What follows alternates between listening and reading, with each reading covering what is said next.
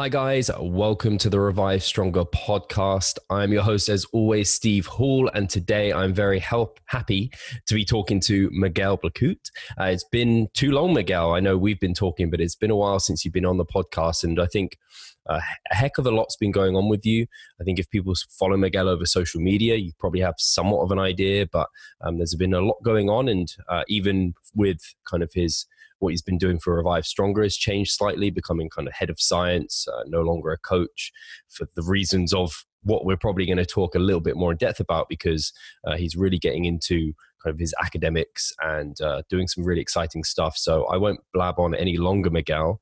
Uh, you can let everyone know how exciting everything is looking for you 2020. And I guess you can recap a bit of what happened at the end of 2019 for you. Absolutely. So, first of all, thank you very much for having me on. It's always such a pleasure to to be on here and talking to you, Steve. You have such legendary guests on here. Well, thank you, and you are one of them. And just so the listeners know, it's not just going to be a, a like chit chat between me and Miguel. I didn't kind of allude to the stuff. We're going to be covering some really interesting stuff, some kind of big purveying myths that maybe aren't myths and people think they are, and it's just became or become rather a little bit confused within the evidence based industry. I think for some people. So anyway, go on, Miguel. Myths that people don't know are myths, essentially. Yeah.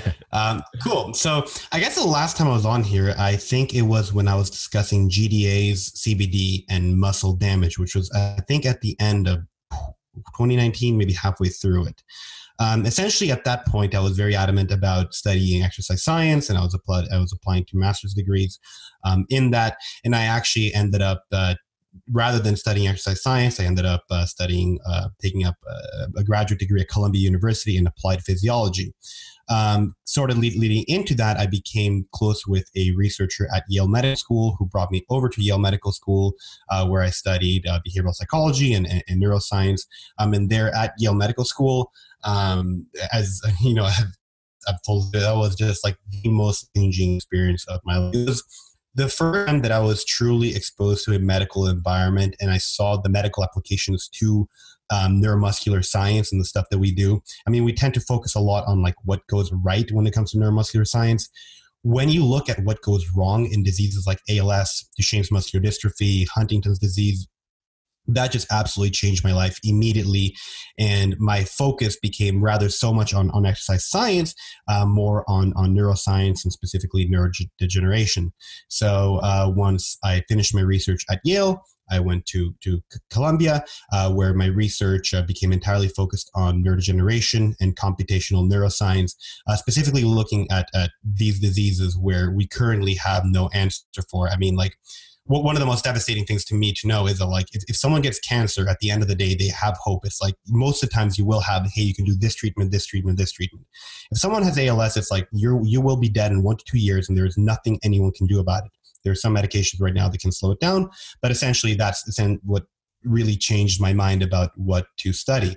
Um, and, and since I, I arrived to columbia i have been offered a position to go study uh, um, uh, satellite cell uh, therapeutics at Oxford University. So essentially, it, it's very very cool because the things that we do study about like how they go right can help people where, where, things are going wrong so at oxford essentially what we're doing is we're going to be studying these therapeutics so that we can uh, stimulate satellite cell proliferation in people who have uh, muscular damage due to diseases. So, if someone has Duchenne's muscular dystrophy and they aren't being able to contract their muscles, leading to eventual death, or people who have cancer cachexia, or people who have sarcopenia. We are looking to be able to, to will essentially develop drugs that are going to help us stimulate satellite cell proliferation to be able to repair these, uh, these, these people, or at least give them a little bit longer quality of life. Um, and then, and then on top of that, I'm also conducting sports science research. Although the majority of my research is in neuroscience, I still love sports science and I still write about sports science and, and, and am involved with it. Um, for example, I'm conducting a string of studies with Dr. Andy Galpin at CSU Fullerton. Um, on, on the effects of time restricted feeding on anabolism and, and, and, and body composition and some anabolic pathways, uh, as well as conducting research with the UCLA Medical School, in which we are looking at uh, sort of the psychopathology of muscle dysmorphia and disordered eating in a group of resistance trained men. So a lot of a lot of diverse stuff. Uh, medical neuroscience and then kind of like sports science on the side because I love it and because like once you're bodybuilder you can never walk away from it. No, I love that, and I think uh, in a sense, I don't know, it sounds a bit funny to call it like this, but you, I guess you felt like you had a bit of a higher calling in that you could be doing something potentially more impactful for people. We're talking about kind of life and death versus kind of like body changes um, or rather body composition changes so i can completely see that that kind of drove your passion to be able to help people that way. But i can also respect the fact that you still want to keep your dip your foot back in kind of sports science and everything there because at the end of the day that probably gives you a lot of kind of fuel and kind of respite from the neuroscience stuff i imagine. And it, if it's something you really enjoy and you love then you're going to keep doing it. And i imagine also i don't know where you were when you last um, spoke to us in terms of your kind of back injury. How's your own training going? You still training or have you just become a complete bookworm now So I actually managed to rehab that quite well. I was working with Dr. Quinn Henoch for like a year and a half. He is just a magician. Like, oh my goodness, he was absolutely amazing. Um, he delivered such incredible service that I, I, look up to him not only as a pain scientist and as a doctor of physical therapy, but as a coach and someone who was just the highest level of professional I could I could aspire for. Um, the, the the the back pain is pretty much gone. Um, I can squat and dead. I still have to be somewhat careful, especially when I really want to increase volume. I really have to be careful with increasing sets. Um, but if I don't do anything that's like overly aggressive, I'm 100% fine. Um, and then in terms of training, I was I was training quite consistently until about the last six weeks of school, which is where both finals kicked in, and I had uh, I had to submit like three abstracts in. I had I have like about 10 to 15 studies going on right now with, within my master's degree. By the way, most people get one during their entire master's degree. So just like give the listeners right. kind of an insight on how ridiculous my life is. So then after that, it just got to a point where I was like, something needs to go. And if I'm already sleeping like four hours a night because I have so much to do, it doesn't make sense for me to sleep like two and a half hours so I can spend an hour and a half at the gym. oh God, yeah, I, I uh, you're doing the work of 15 men, so or women oh, and men. Um, so yeah, I can only imagine how hard that must be to manage. But hopefully, it's going to have like a bit of downtime in future, and you'll be able to get back on it. I'm sure at some point. And something uh, we are going to be discussing today. And well, we'll come on to fasting hopefully a bit later, but if we don't have time, I'm sure we can get you back on and maybe even touch on some of the research that you're doing with Andy, which is really exciting. But I wanted to start with uh, intuitive eating because it's become far more popular over the last year, I would say. It's really started to become more popular, at least within our niche. Um, I don't know if it's kind of outside of that, it's got kind of massively popular. There are obviously some few key books on it, uh, but I think maybe there's some misunderstandings. I think some people just hear the word and they think they know the definition. But I'd love you first of all to just talk about um, the definition within the literature, um, and maybe you can also touch on what you commonly see as what people presume is the definition. Awesome. So I think the first thing that we need to discuss when talking about intuitive eating, and I think that one of the reasons there's a lot of confusion about it and how it should be used, So first of all, we need to make sure that people understand that intuitive eating is not meant to be used as a weight loss or weight gain or weight modulation method. Um, and I think that a lot of confusion comes because of that, because people will be like, no, you can't use intuitive eating to lose weight or to gain weight or whatever. So it has no application to like sports science or whatever. It's like, yeah, like intuitively you're not going to eat at a calorie deficit like most of the time or, or, or to gain weight because like that's not what your intuition is telling you. Your body kind of wants to remain at this homeostasis. Um, but to really get into the nitty gritty definition of it intuitive eating has four main components. Those are the unconditional permission to eat uh, and eat when you're hungry in the food that is desired. Uh, two it is eating for physical rather than emotional reasons Three, it is to rely on your internal hunger signals to determine how much you are going to eat. And four is to honor your health. So, in short, intuitive eating is this process where you are eating based on your intuition. You are giving yourself unconditional permission to eat without any guilt, but you are still paying attention to your overall health. And I think that this is one of the one of, one of the ways in which people get confused because they think that okay, well, with intuitive eating, we're just eating pop tarts and cereal all day and just like disregarding your health. It's just like okay, I feel like Ben and Jerry's twenty four seven, so I'm going to eat Ben and Jerry's twenty four seven. But if we look at the literature definition of it, one of the main main main components of it is that we are still paying attention to overall health. Um, and another way that I think that people get confused about intuitive eating is that people think that intuitive eating means simply not tracking macros. Right now I can get someone who's very into tracking macros and just be like, okay, well, I'm taking your food scale away and I'm taking your MyFitnessPal away. Now you have to not track macros. Just because they're tracking macros doesn't mean they're being any more intuitive. People can be just as unintuitive with their eating without tracking macros. They can continue to eat like nine pound salads and they can continue to classify foods as good or bad and they can they can continue to absolutely ignore their their body's hunger signals and eat just as unintuitively to really eat, eat intuitively, you have to listen to your body's hunger signals and you have to be able to listen to, you have to be able to eat foods without feeling any sort of guilt or any sort of, of way about them. It can't be a thing where you're like, I'm eating this, this food because I ate these things earlier on or because I have these sort of goals. It's like, if you reach the end of the day and you feel like eating a cheeseburger you eat that cheeseburger. And you don't you don't kind of think about okay well i had a bowl of cereal so maybe i can't have the bun or maybe i had an avocado earlier so i can't have the cheese or the bacon or whatever the case is. You eat the cheeseburger and you don't feel two ways about it. Um, or on the other hand if you're not very hungry you eat a salad. But you don't eat the salad because you are restricting your calories. You don't eat the salad because you had the cheeseburger earlier on. You eat the salad because the salad seems appetizing to you and maybe because you want the health properties of that salad. But again, you don't feel any sort of, of guilt around it. So I think that's kind of like the, main thing that we need to, to, to, establish right away is that intuitive eating is not a weight loss method. It's not a weight gain method. Um, it is simply a way to eat without feeling any sort of guilt while still prioritizing your overall health, not just eating Pop Tarts and, and, and cereal all day long. Does that make sense, Steve? It does. And I think for me, I think it's always been something that has always sounded like it should be maybe a goal to get and utilize it at times. And I think even when I like go on holiday, for example, and I'm not specifically tracking like you mentioned, and I'm still aware completely of what I'm eating, and I, I can't remove myself from many of the many of them very positive habits, but potentially um, kind of restrictive habits in some ways. So I don't know if you have any, I, I, and I would presume in the literature they don't have the ability to do this sort of thing just yet, at least. Uh, people who have like come from tracking and then trying to go intuitive, does it? Is that possible? Do you feel like people who have got that background of they kind of specifically know what they should be roughly having can then go truly intuitive or um, is there a kind of do you think there's a structured approach you could do I think that it requires time. I think that uh, just like anyone, as soon as you kind of stop tracking right right away, you're still going to think about, oh, okay, well, this food has this amount of protein or carbs or fats. This is what I need for my goals. But I think that after a certain amount of time and after truly allowing yourself to kind of eat unconditionally and kind of slowly walk away from those rigid habits that you may have, you're going to find yourself slipping into a more intuitive approach where it's the question no longer becomes like, okay, well, I need to have 50 grams of carbs. It's like, well, I should probably eat, eat, eat a carbohydrate. Maybe let's eat an apple. And then it's like, oh, I just want an apple. Like let's disregard the fact that I was carbohydrate.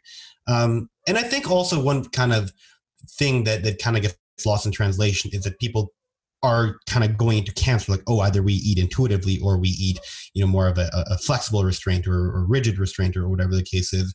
But for example, Steve, people like you who like for a very long period of time you're bulking, you're massing, and really you can't do do that intuitively. So I think that neither camp should kind of get really caught up in, in what they're thinking because they're what what they what their approach kind of leads to may not lead to the goal that the individual person may have yeah, absolutely. And I think the only other thing I was wondering was um, you talked about kind of how it's obviously it's kind of you're not restricting yourself if you kind of want to eat food, you eat it.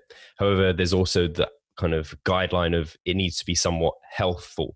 So how does someone tackle like like you said they want to eat a cheeseburger, but also they need to consider health within that? How do they make that decision for themselves? How how do you kind of know what I'm trying to say there?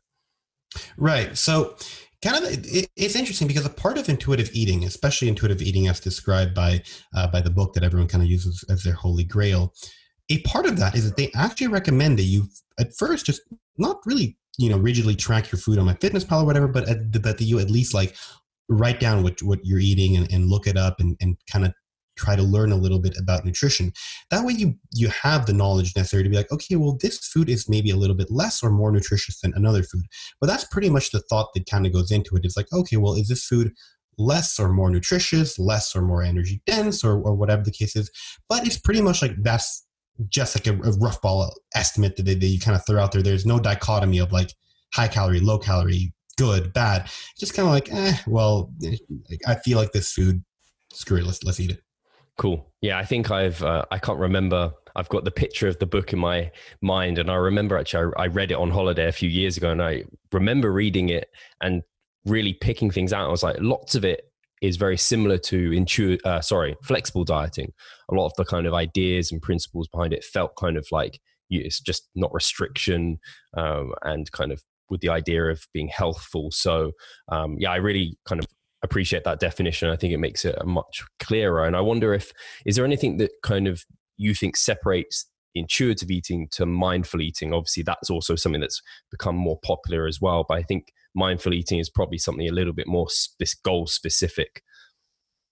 Right.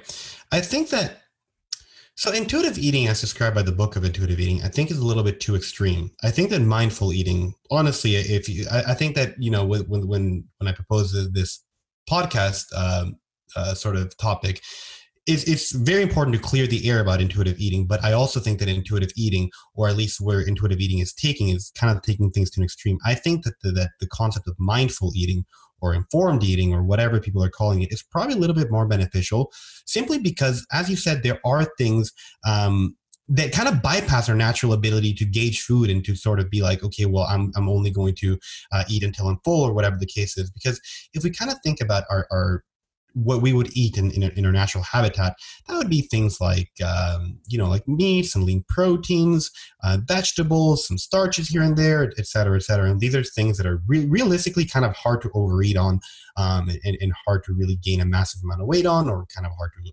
also lose a massive amount of weight on when we kind of start to dig into foods that have been like engineered to taste as good as possible and have had like millions of, and millions of dollars to be like okay how can we get people to eat as much of this food and buy as much of this food as possible? That bypasses your natural instincts to to eat foods to satiety and to kind of have that like almost uh, unconditional permission to eat. So i really like the concept of, of mindful eating because we take into account okay well let's eat let's give ourselves that, that unconditional permission to eat. Let's let's give ourselves that ability to eat whatever we want with no guilt and not have either weight gain or weight loss in, in, in planning. However, let's also pay attention to the fact that this tiny bite of food has like 1500 calories. We also have to be mindful of, of those things. And I think that when we combine the nutritional knowledge with intuitive eating and we put it together into this concept of like mindful eating or informed eating or educated eating or whatever people are calling it these days, that's when you get an approach that is truly um, probably the best for the general population. Again, if we're talking about athletes, because I know that a lot of people are, are, are listening to this, are bodybuilders, are powerlifters, are people that are reaching to, to, to a new height of human performance, this may not be the best approach for you because realistically, you might have to put down 5,000 calories or you might have to put down like 1200 calories because you're, you're you're prepping. And if you listen to your intuition and if you're like super mindful with what you're eating you're never going to get there because either you're going to get too full or you're going to be starving and you're not going to be able to actually like intuitively eat 1200 calories. So if you are coaching general population if you are in the general population yourself and you're like hey i just want to maintain my weight it is probably beneficial to go ahead and and practice some type of intuitive eating or mindful eating or just kind of combine the two to find whatever hybrid of, of, of whatever works for you. And that's also another thing is that I think that people get way too caught up in definitions of like, I follow this approach or I follow that approach. Like, how about we just kind of find an approach that doesn't give you an eating disorder and that you can realistically follow? Yeah, I really like that. And I think that touches on something I was going to ask you is that I don't think like you can't it's not like you're in a camp i i always track i'm track macros that's all i ever do it's kind of like you could utilize kind of mindful, intuitive eating at various time points, even as a competitor uh, for, say, bodybuilding. Uh, I wonder what you think to kind of how where, where where would you apply it? What kind of practical ways could you apply for someone who might be the bodybuilder or like a true physique enthusiast who most of the time they have kind of lofty goals? I think for a bodybuilder, I would probably apply it like I would probably like to see them after a contest prep period before they get into any serious massing. Probably have them in a period where they're intuitively eating, just so they can like regain that ability to gauge food properly and have a normal relationship with food, without it being either ah, I wish I could eat more food or like I, I can't eat anymore. Like I'm just absolutely done with this. Probably, you know, between a period of like, you know, we're, we're back to normal, we're at a healthy body fat, we have a good relationship with food again. And before that point, we're like, okay, let's mass in, in preparation for whatever is happening next. There should probably be a point there where people are, are taking some time, really, really working on the relationship with food and just on the ability to eat food without feeling two ways about it. You know, just kind of eating food like you did when you were a teenager, where it's like, okay, well, my parents made burgers, so like I'm gonna eat that, and then maybe like I'm gonna go for an ice cream, or like maybe not because I'm not, not all that hungry. Um, and, and one thing that I will say is that I probably have the most intuitive relationship with food I've ever had, simply because of well, now I'm, I'm grad student and I don't have really time to be thinking about food. It's like, okay, well, the cafeteria has free burgers or ribs or whatever. I'm going to go get that and I'm going to eat until I'm moderately full or like, you know, maybe this food's on sale or maybe like McDonald's is having a sale I'm gonna go eat that. And that's pretty much what, what my diet has consisted of is like, there's, there's really not a lot that goes into it other than like, does this food have protein? Cool. Um, am I eating it until I'm moderately full? Yes, cool. And then like there's no there's no other thought that really goes into it.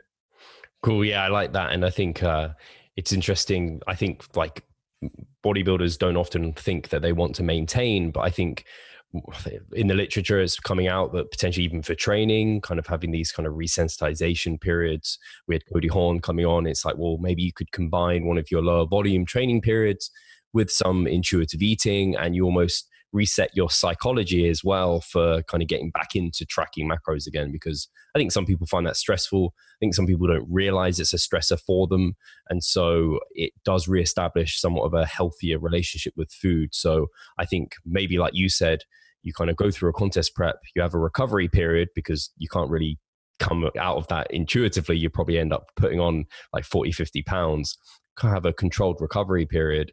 And then potentially after that, when you said you're at a healthy point, kind of lower training volume, get into some intuitive eating to set up um, for an off season. So I think that sounds really great. Is there anything else intuitive eating wise? Anything else you wanted to touch on there? Yeah, I think that one of the problems that I have when it comes to a lot of the evidence based crowd it, it, with intuitive eating, and one of the reasons I want to talk about this topic is that it's one of those things where it has been dismissed right away without people looking at the evidence behind it. It is it, it is very frustrating because a lot of people within the evidence based sphere put so much thought and so much research into like their protein recommendations or the cardio recommendations or whatever else they're talking about but when it comes to intuitive eating, they just kind of like dismiss and they don't look at the evidence behind it. They don't see that it truly has a good a good standing in in, in, science, especially when it comes to repairing uh, disordered uh, relationships with food, with body image, and when it comes to these periods of weight maintenance. Um, there was a, a, great study done by Jake Linardon in 2017 where he actually compared uh, rigid control, flexible control, and uh, intuitive eating. So rigid control being like the the all or nothing approach, like I'm either eating chicken or I'm eating Ben and Jerry's. Flexible control being like what what you probably follow, Steve, where it's like, okay, well, I'm going to trade this food for that food. Um, if I'm over or under my calories, it won't really break me, but like I kind of want to be on, on point. Um, and then intuitive eating, again, being like the unconditional permission to eat. And they actually statistically showed that the intuitive eating and flexible control were two entirely different constructs. So they, they, they, they led to two different outcomes. They're two, two completely different measures. So um, that, that just kind of further shows the point that like intuitive eating isn't just not tracking macros. They are two completely different things. Um, they found that the intuitive eating predicted lower rates of disordered eating and body image concern compared to both the flexible control and the rigid control. Um, and one of the reasons that, that, that it, causes was through greater body appreciation and by reducing rates of dichotomous thinking when it comes to food. So this kind of shows that if, if we are going to implement some type of uh, some type of intuitive eating, it's probably good to do it at a point where a bodybuilder might be transitioning from like that contest prep. Uh, you know, we, have regained some weight, we have a good relationship with food. Let's go ahead and, and, and implement like an intuitive time period before we go ahead and mastering mini cut or whatever because this can can uh, can help you to have greater body appreciation and it can help you lower your uh, your body image concerns uh, and just lower whatever disordered eating may have come from the contest prep because let's face it most people are going to are going to develop some type of disordered body image or some type of disordered eating from contest prep no matter how strong you are yeah, it's um, scary how many of the I, I, haven't had many of the habits creep back in, but I know I get these.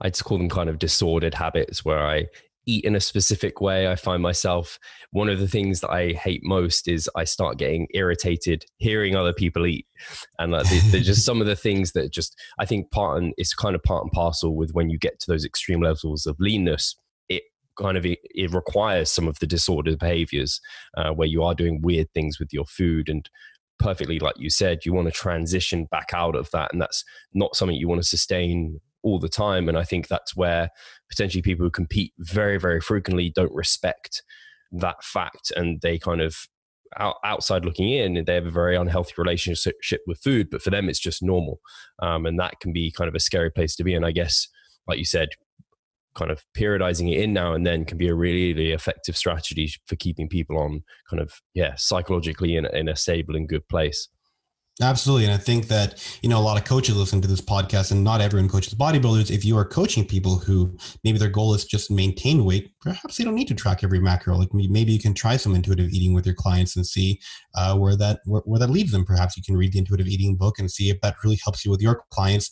Um, whether it's just a general population person that's like, okay, cool, I just want to maintain my weight now, or it is, you know, a bodybuilder who you you just kind of want them to have a, a period of like, hey, let's chill for a second. And there's really no need to fear that like whether people are going to be able to to maintain their weight. There's actually a really good review by I believe it was like Van Dyke in 2013 where they reviewed 26 studies uh, looking at people who either intuitively ate or didn't, um, and they found that, that that in studies that followed up people who did intuitive eating for like 18 months or up to two years, those people maintained their weight perfectly. Um, some people who actually implemented caloric restriction, they like reduce weight and then they pretty much just jumped right back up because most people who who go on caloric restriction end up gaining the weight back. Like statistically speaking, it's like something like over 90% of them um, versus people who just kind of learn how to eat intuitively and implement these, these, these habits. They just maintain their weight over 18 months, two years. Like I think that was the longest follow up they had. Uh, so if you have a client like that who's just, hey, I just want to maintain my weight coach, hey, let's try some intuitive eating. Maybe it can help them out. Cool. Hey guys, hope you're enjoying the podcast. Just wanted to take one moment of your time to actually talk about our coaching services over at Revive Stronger. We at Revive Stronger, we offer an incredible premium personal coaching service just for people like you, and I know you will love it. Do you want to work with us? Here's what I need you to do. Head over to revivestronger.com. Go up to the coaching tab click on online coaching. Once there, read through the requirements and what it takes to be an online client. Once finished, hit apply now and you're only one step away from applying to our services. Fill out the Google form and you're done. And that was basically it. A coach is going to reach out to you shortly and then it's Team Revive Stronger. Cool. No, really great, Miguel. Um, on to the next topic. Let's do it. Awesome. So this one is talking about uh, NEAT, so non-exercise activity thermogenesis, uh, kind of versus, but just talking about it in relation to cardio. Uh, and I guess first of all, Miguel, if you want to just for the listeners clarify what the difference is between the two. Awesome. So I think this is uh, this is going to be pretty interesting because I I'm going to make kind of a, a critique on on how the fitness industry has kind of come to use NEAT. Um, so typically, the way that it is, is, is that we have sort of this, this, part of our metabolic rate that is dedicated to exercise energy expenditure, and then we have NEAT, which is a non-exercise activity uh, thermogenesis, which is typically things like fidgeting, uh, rearranging your posture, uh, maybe going to the grocery store, and things like that. Um, and there have been quite a few studies to show just how significant NEAT can be. Um, for example, a study by Levine in 1999 showed that when people were being overfed by 1,000 calories every single day for uh, 10 weeks, uh, some individuals only gained 0.8 pounds, some individuals gained 9 pounds. Um, and the the difference it was mainly attributed to NEAT. So people who increase their NEAT by like by 800 calories per day, some people de- decrease NEAT by negative 70 calories per day, um, and this led to that massive fluctuation in how much people gained or lost during that during that time period. Um, there are also studies that have shown that uh, NEAT can vary by 2,000 calories between individuals of the same body composition. So let's if Steve and I were identical twins, he could have a, a metabolic rate of 2,000 calories, and I could have a metabolic rate of 4,000 calories. It's likely the other way around because I've seen how much Steve can eat. um, so because of this, people have been like, okay, well, NEAT, NEAT, NEAT, NEAT is the greatest of all time. We need to increase NEAT.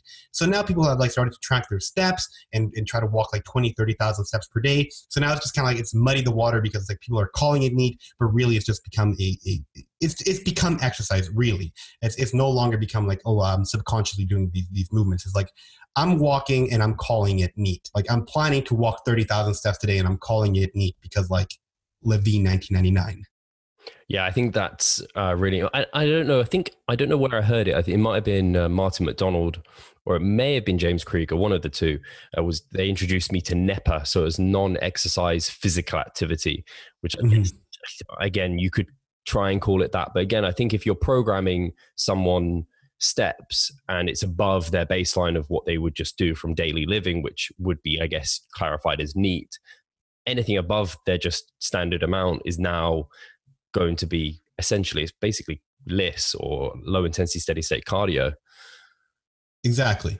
So the reason that I wanted to get into this topic is because I think that there has been kind of a, a swing in the pendulum where people are now saying, well, like excessive cardio or not excessive cardio, but because that by definition is excessive, but like large amounts of cardio um, or cardio in general is pointless because we're going to have this compensation effect where if we do, let's say, 600 calories worth of cardio in, in the morning, we're, we're going to become lazy we're going to become slow. We're not going to fidget as much, and our body's going to compensate for the energy that we expended by spending less energy throughout the day, and we're just kind of going to be at a, at a stalemate and it's kind of going to be pointless. And I think that one of the main reasons that this has been proposed is because of a, a very famous string of papers done uh, by Pontzer et al. on the Hadza population. Steve, I'm sure that you've heard all about these papers. Um, essentially, what they did is that these researchers followed the uh, really the one of the last truly hunter gatherer populations that, that there exists in the world, uh, the Hadza, and they measured their uh, their activity using GPS units. They measured their total energy expenditure using double labeled water, and they just kind of saw how much energy these people expended. Um, and, and it was found that the Hadza population, although they, they expended a lot more uh, energy doing physical activity, overall their total daily energy expenditure was not significantly different from the average western civilization person so that's insane because these people they're walking for like eight to nine hours a day and they aren't expending any more energy than than your than your typical westerner who like let, let's be honest we kind of like sit on our butts all day um, and, and and just kind of work. Maybe we go to the gym for an hour and a half, but we don't do we don't do a whole lot.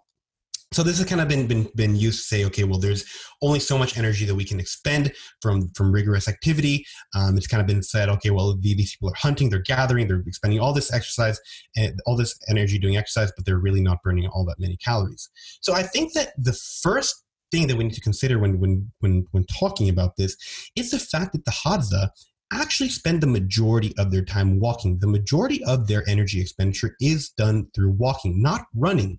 Um, they actually saw that uh, running only consisted about like 2% of the distance that males traveled and 1% of the females traveled. That means that 98 to 99% of the time they expended energy was done walking. So if sort of we have this theory in the fitness industry that doing walks and, and collecting steps is better than than doing formal cardio because it leads to less energy expenditure can we really make that argument based on the fact uh, uh based on the facts of the Hadza? Because the Hadza did exactly what what we're saying is better. They did the NEAT, they collected the steps, they did the chores, and they saw massive energy compensation compared to that we can't really make that argument. The second thing is that the Hadza have been developing their physiology over centuries in an energy restricted environment. They're hunter gatherers. They probably have physiological changes that we don't that allow them to be more energy efficient during, during hunting, during gathering, uh, doing chores than we can. They probably just physiologically have things that we don't that allow them to be energy efficient. Um, third is that these people are able to restrain their energy more than we can. So let's say, for example, you're a, you're male in the Hadza population, and you go out, you you hunt, you gather, you're out for nine hours, and you come back. Cool. Now you know what you earned the right to just lay down all day. And and and this was proposed. It's proposed that one of the reasons that they expend as, as much energy as someone in the Western civilization is because they have the ability to just like sit down or lay down because they just spent nine hours hunting. You don't get to do that. You don't get to come home from the gym and from your cardio session and just like zone out and have someone bring you your food and cook your food and kind of like celebrate you as a male for having gone to the gym. Like that doesn't just happen. You still have to go to work. You still have to like take your kids to school. You have to go to the grocery store. You have to cook and clean your dishes and do your laundry and all those things. You don't have the ability to restrain your energy as much as a Hadza. So I think that kind of using this paper to to promote the idea that there is an energy stat is kind of flawed. One, because they do exactly the things that you say are neat and don't lead to energy expenditure. Uh, two, because they probably have physiological changes that allow them to be that energy efficient. And three, because they they are able to restrain energy in ways that we can't. Um, Steve, do you have any questions about that? I was just thinking that sounds like the life. I want to be one of these tribesmen who just get get to be all uh, energetic and then just get to lazy around and get fed. Except they walk all day. They don't. They don't weight lift, man. Like True. They don't, they don't get to have jack biceps. and I think the the thing I was thinking was it's kind of like people are hoping for magic or they're hoping to outsmart the body with like oh now we can do steps and track steps and this is going to be a, the new amazing tool for fat loss. And sure i think it's an improvement of having some awareness of your needs. So you don't just kind of go to the gym for an hour and then sit on your ass all day if you have the ability to. Uh, but i think it kind of gives the idea that at least we the combination of the two is good. So if we're doing the cardio a lot of the people who do the cardio anyway are also tracking their steps. So as long as they're not attributing kind of their step count to that cardio they're getting both. So it's kind of nice. cardio can still be additive if you've still got the awareness of things. And i guess your main point there is like don't poo poo cardio just yet. I guess there's there's still people you can only do so many steps. And i guess per minute basis you're burning more calories by doing cardio and that could actually be much more efficient for someone who hasn't got time to go out for like i don't know four hours walking around. Right exactly and i think that you know if, if we're going to make the argument that hey there might be some energy compensation to cardio then we, what we need to look at is not look at a hunter-gatherer population whose lifestyle doesn't resemble ours at all and who probably have similar physiology than ours, we kind of need to look at people who live in a Western civilization, um, or at least in a developed country. And there was a really cool study done by Flack et al., where what they did is they took participants and they put them uh, on, on cardio protocols uh, where they did either 300 calories or 600 calories of cardio per day for five days uh, for 12 weeks. So essentially, these people were doing either 1,500 calories of cardio per week or 3,000 calories per, per, per week. And the authors measured their energy expenditure, their dietary intake, their body composition, and uh, energy compensation. Uh, so the, the way that they measured energy compensation was that they measured changes in both fat mass and fat free mass uh, compared to to uh, energy balance. So, for example, if the people, let's say, were at a were, did like 3500 calories of cardio but only lost half a pound then they would be like okay well half a pound is 1750 calories. Uh, they're supposed to be at, at a 3500 calorie deficit. So truly they were in a, in a 1750 calorie deficit if, if that makes sense to the listeners. Um, so essentially the point of this is, is that the researchers wanted to find what compensation truly happened um, and interestingly, what they found was that the 1500 calorie group was at a, was truly in a 500 calorie deficit uh, because there is some compensation that happened. However, they were still in a deficit. Uh, the 3000 calorie group was actually in a 2000 calorie deficit. So while both of them led to a compensation, doubling the cardio led to quadruple the deficit. What this shows us is that there is some energy, some energy compensation to cardio. However, it does not increase proportional to the amount of cardio being done. There might be a limit to it. Therefore, the belief that we, that we can't increase cardio because it leads to excessive energy compensation is probably wrong. It shows that we can actually out cardio the compensation effect. So this thought that like, oh, okay, well, if we increase cardio too much, we'll just like compensate for it. it is probably wrong. There is likely a there is likely a threshold to how much compensation can happen, and we can definitely out cardio that. That's really interesting because you'd think it would continue the you'd think more cardio, the more compensation, but uh, if that the kind of research hasn't shown that, then people haven't got the excuse to not do their cardio, Miguel. You're crushing people's hopes and dreams that no more cardio is needed. we can all get shredded I mean, like, without cardio. But like the thing is, I don't know what's better because like I'll see people who are like they'll be like no cardio, but then I'll see them like it'll be like 11 p.m. and they'll show their Google Watch like 10,000 more steps again. It's like you're gonna go get 10,000 steps at 11 p.m. Like how miserable is your life? Like I don't know what's worse to do like LISS or MISS or to just like have to be consistently worrying about your steps. For me personally, I would hate to worry about my steps all day. Like I would rather just do the cardio and, and just kind of get it over with. Um, but yeah, essentially the point that I wanted to make with this is, is to show that there is some energy compensation, but I think that the, that that saying "Hey, cardio is pointless because we compensate for energy" is just an extrapolation on on the data that we do have, and it's just kind of people trying to swing the pendulum the other way and just kind of being caught up in like sound bites and things that sound really really cool to say. Yeah, and I think if if you're going to make an argument like that, you could easily argue some ways against steps in that I'm sure we get more efficient at walking uh, when well, I know I do. Uh, when I would get further into prep or further into diet, I start shuffling my feet, and like you, you still see compensation through if you just up your, you can up your steps infinitely and think there's no compensation throughout the day. You're going to start leaning more. Like the body has these mechanisms in place to try and kind of keep you at homeostasis. It's not one tool isn't going to be able to get around all of that. No, absolutely, and yeah, I think that probably what what what is shown here is that there's you know there's only so much compensation that can happen. Like after you kind of slouch more or maybe you're doing your work a little bit more slouched or you're not dapping your head to music like what are you going to do after that? You know like there, there's only so much compensation that, that that that you can realistically do and still function not probably get fired from your job or like just lie down know, on the floor yeah, have your apartment a complete mess, and just like Charlotte's gonna be like, Steve, what the hell are you doing, man? there was one uh, moment in my contest prep last time. It was a depletion week, and I do remember like doing my client check-ins and then sleeping on the like going to bed and then going in training, coming back and sleeping. Uh, I literally couldn't function anyway. Uh, but still, you have like there were still things like you said, daily tasks that have to get done. Uh, so you know, amazing. Uh, anything else on NEAT versus kind of cardio, that kind of discussion, or can we move on to fasting now?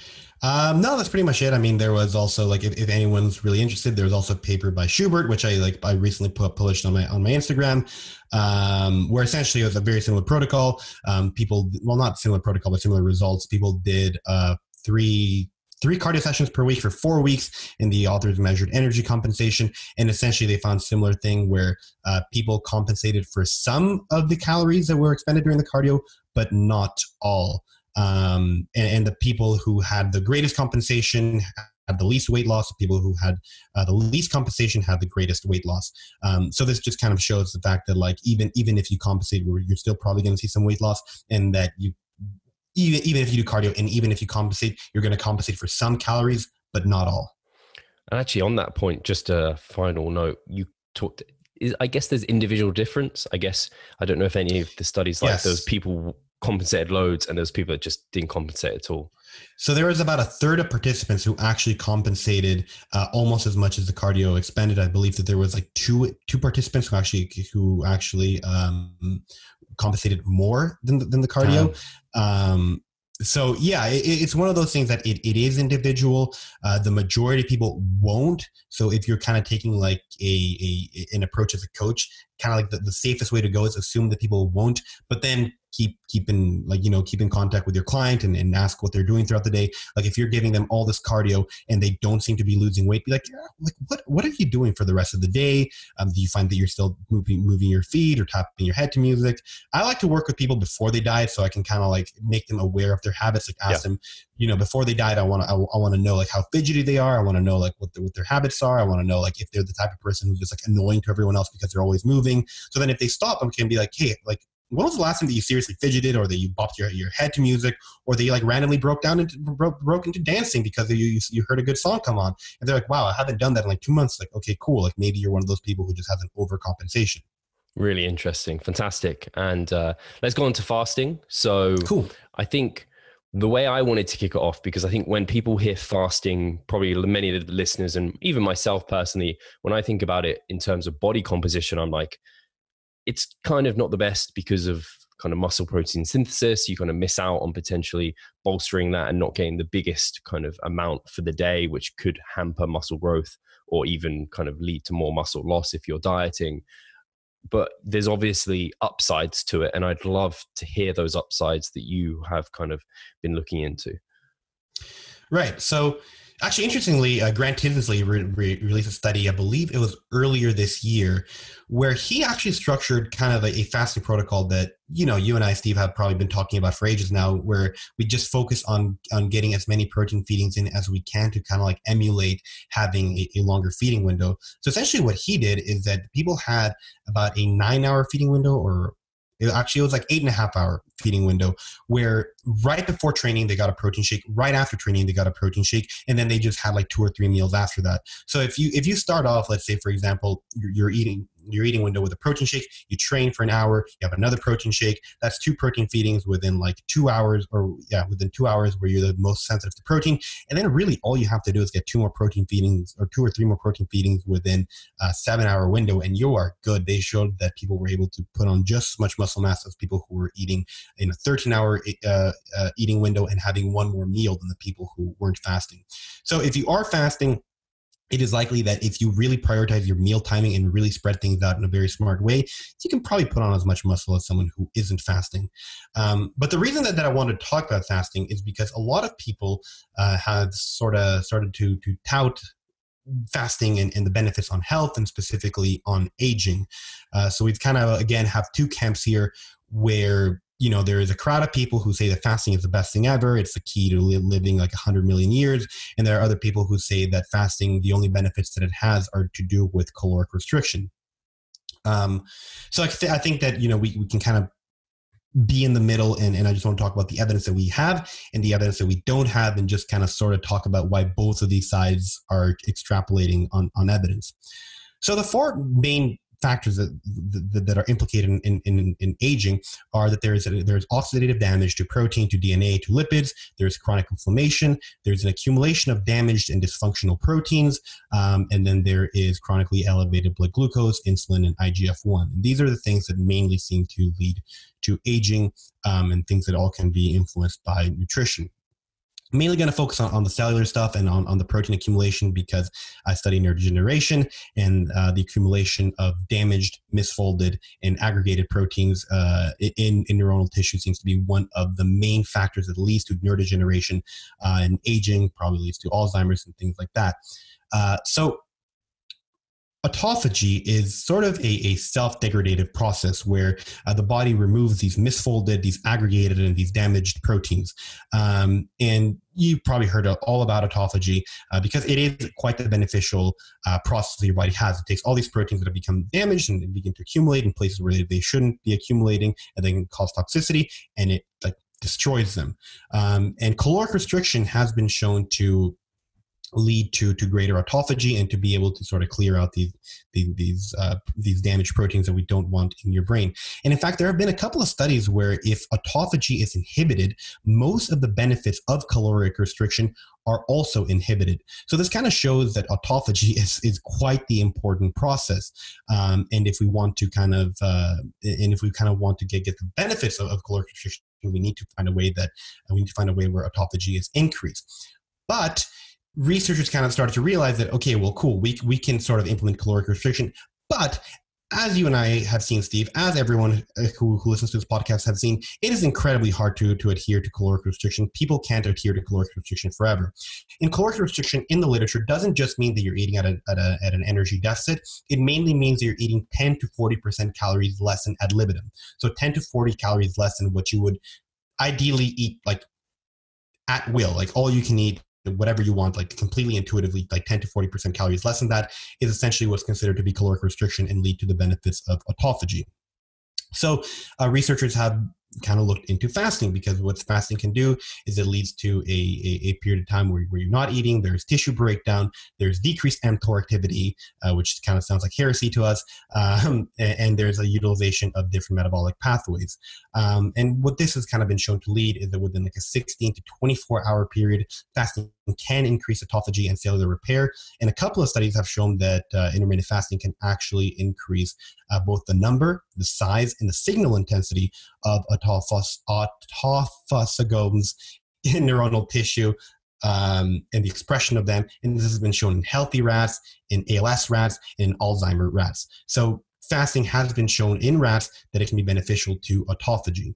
Um, and in a calorie equated study in humans by Harvie et al., it was shown that uh, people who were following a 25% uh, reduction of weekly calories, uh, who were either eating continuously or implementing like a two day fast. So either they restricted calories every day or just did like two, two days of, of like fasting Um, it led to similar weight loss. However, uh, the fasting group had better improvements in insulin sensitivity in a hormone called adiponectin, which is important in insulin sensitivity. Um, they also had a reduction in, in fast acting oxida- oxidative stressors and in slow acting uh, protein aggregates, which I said are the main, uh, which seem to be one, of some of the main uh, causers of, uh, of neurodegeneration. So essentially, what we see here is that we have rodent studies that, that show uh, that that fasting can be beneficial. At least mechanistically, we have some some data to show that fasting can be beneficial uh, for the brain uh, and, and, to sort of uh, reduce oxidative stress and accumulation of, of, protein aggregates. We have some human studies showing that it might be poss- possible that, uh, that, that fasting increases autophagy and removes these slow acting protein aggregates. Um, but what's really important to note here is that we don't have very, very well controlled human studies to say, well, fasting definitely increases uh, a, a, rate of healthy aging, or, or fasting definitely uh, uh, uh attenuates cognitive decline, or anything like this. We don't have the data that we need in order to say, hey, the benefits of fasting only come from caloric restriction, or fasting has more benefits than caloric restriction. And the reason that I wanted to address this is because it's become very, very popular to say that, well, fasting has no benefits, it's all due to caloric restriction. We don't quite have the data to show this because we don't have very well controlled human studies looking at the, at the biochemical changes, looking at structural changes, um, and, and, really looking at cognitive changes in response to fasting over a long period of time. We have this in rats that, that shows some mechanistic benefits, but we don't have it in humans. So the point of this sort of segment of, of, of, the podcast isn't to say fasting is the way to go. And it isn't to say fasting is not the way to go. It is saying that we need to be a little bit more careful about how we're interpreting these things because we can't say it either way. It's the point of this is to say that fasting may be beneficial, it may not be beneficial, but we can't really make a conclusive statement either way. We can't just chalk it up to caloric restriction and we can't also not do that. No, I think that's really interesting because I think at least in the like the I don't know how much um, you stay on top of like the biohacking. I don't know if you're aware of this. You must be aware of this term, but oh goodness, um, I know they're big on like fasting and these approaches, and I imagine they are kind of being putting too much kind of emphasis and too much into the studies that we have available, but equally um, for the evidence-based crowd. I'm sure are putting too much like stock in the fact that there isn't evidence there.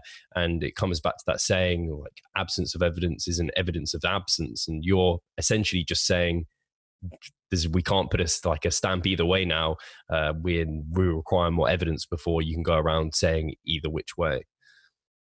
Exactly. And i think that the, the reason that, I, that I'm sort of developed a passion for this topic specifically is because neurodegeneration is one of the nastiest things that we can see.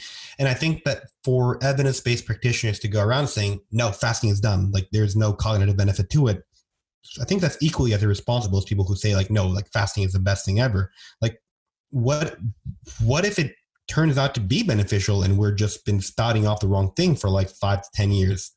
You know, I, I don't I don't want to be on that. No. And out of interest, Miguel, what's the kind of uh, what time period of fasting has been shown to like see the benefits? Is there a kind of is there anything you would practically apply? Are you practically applying anything for yourself or?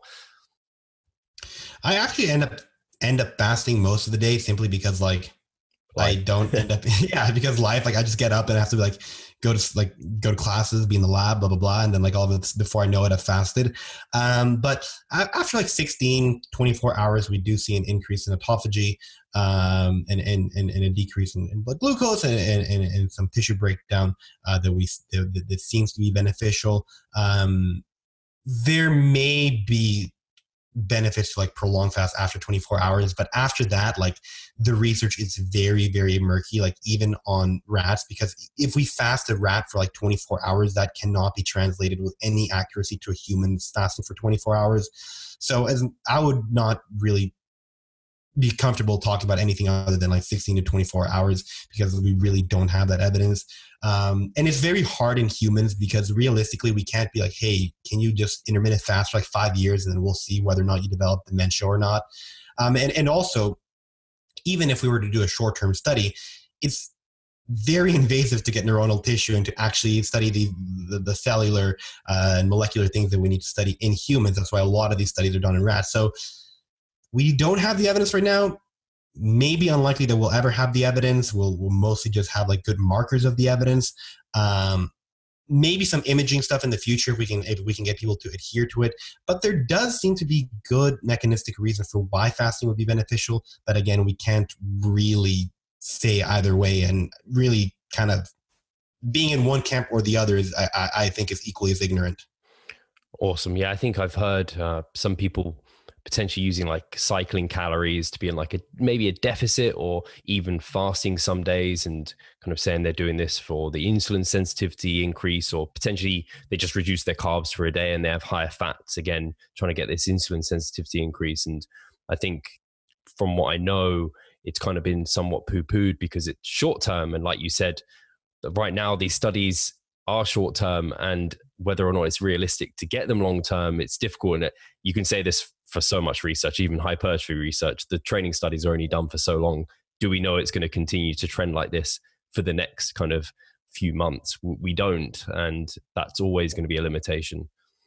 And also, what we don't know is how long term the benefits to fasting are. Well, let's say, for example, I don't know, you fast for like 10 years and then all of a sudden like you're 70 and you're like okay well screw this i no longer want to fast like dude dude does it get reversed like super super super quickly or is it something where like okay i did this for 10 years so i get like 10 years of neuroprotection you know like, or like do i get neuroprotection that, that lasts for the rest of my life or is it something where the effects i just see them while i'm fasting?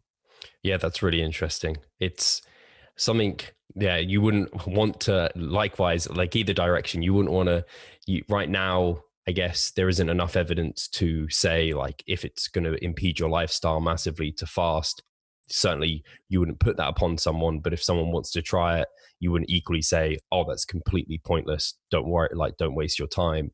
Uh, it's just one of those areas that's a little bit murky for us at the moment. Yeah no absolutely. I have friends who um, for example their entire family has developed alzheimer's and they're like i'm gonna do a ketogenic diet. I'm like you do you. I am not gonna get i'm not gonna say anything. Like it could be beneficial could not be beneficial but like if that's what you feel you need to do you do that Awesome. Fantastic. I think we've basically covered everything we wanted to in this episode at the moment. And I think I can say the same for all the listeners. It was fantastic, Miguel. Uh, it's always great chatting to you. So much information coming out of that brain, uh, which is great to capture. So I think this has been a unique episode. Uh, lots of points we haven't touched upon before. I want to make sure people, if they want to kind of find out more about yourself, I know you're still you're still there on social media. However, you are really busy. There's still great information you're putting out. So, where should people try and kind of find more about you, Miguel? Uh, well, you can find me uh, at mblacutt. So that's M B L A C U T T on Instagram. I have a website, miguelblacutt.com com. Uh, you can find my articles on revivestronger.com. And uh, I have a podcast called the Flexible Dieting Lifestyle Podcast. Um, that podcast is more on like taking science and breaking it down for the general population. So if you have any clients who like they just want to understand kind of like the basics of how these processes work from an evidence-based standpoint, that's that's the purpose of that podcast. Fantastic. And I'll make sure as always to have that all linked below. Thank you guys for listening. Thank you again for coming on, Miguel, and we'll catch you soon. Thanks for having me.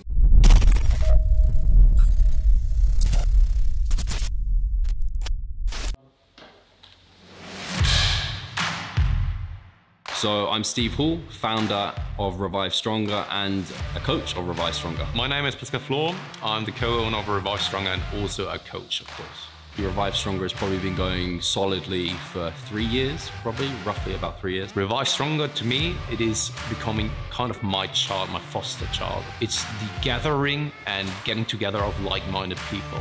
We've been expanding the coaching team, which is helping us help more people, uh, but each coach can only help a certain number of people.